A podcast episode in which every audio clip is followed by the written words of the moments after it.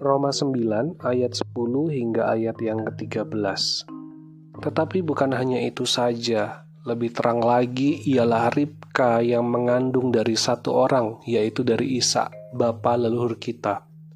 Sebab waktu anak-anak itu belum dilahirkan dan belum melakukan yang baik atau yang jahat, supaya rencana Allah tentang pemilihannya diteguhkan bukan berdasarkan perbuatan, tetapi berdasarkan panggilannya, dikatakan kepada Ribka, anak yang tua akan menjadi hamba anak yang muda.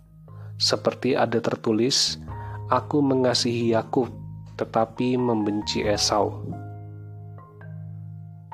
Bagian sebelumnya kita melihat bagaimana Tuhan memilih dan memanggil umatnya masuk dalam perjanjian melalui iman percaya. Tetapi menjadi umat pilihan Allah sebenarnya bukanlah pilihan kita, tetapi pilihan Allah.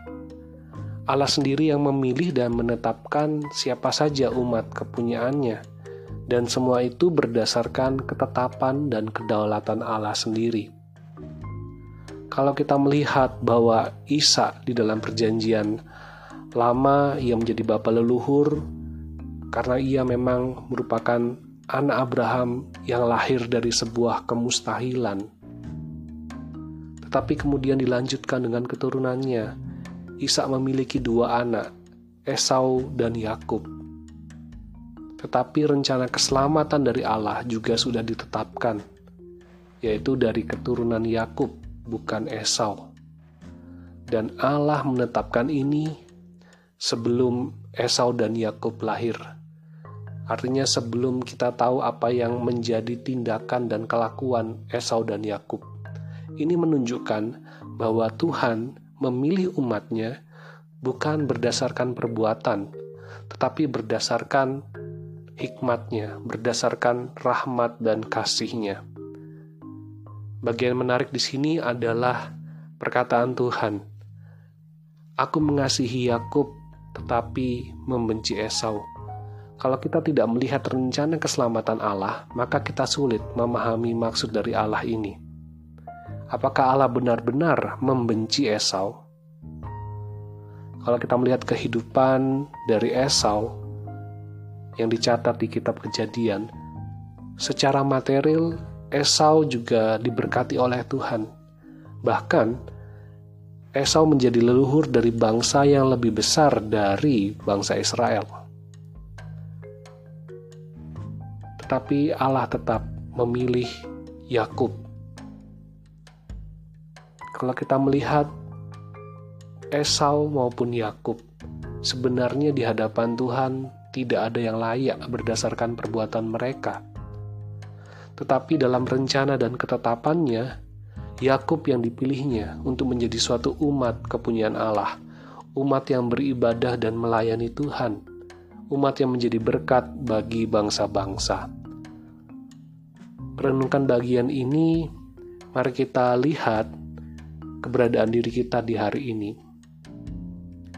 Kita yang mengaku sebagai orang Kristen, kita yang percaya kepada Kristus, kita yang menerima anugerah keselamatan. Sebenarnya itu semua bukan karena pilihan kita, bukan karena kehendak kita sendiri, tetapi karena Allah yang memilih kita.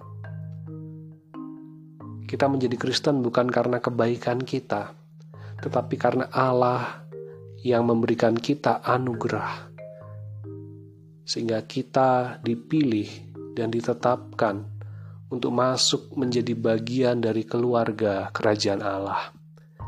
Ini berarti Tuhan punya rencana melalui kita. Tuhan punya rencana di dalam kehidupan kita, dan Ia pun bekerja di dalam kita untuk menggenapi rencananya.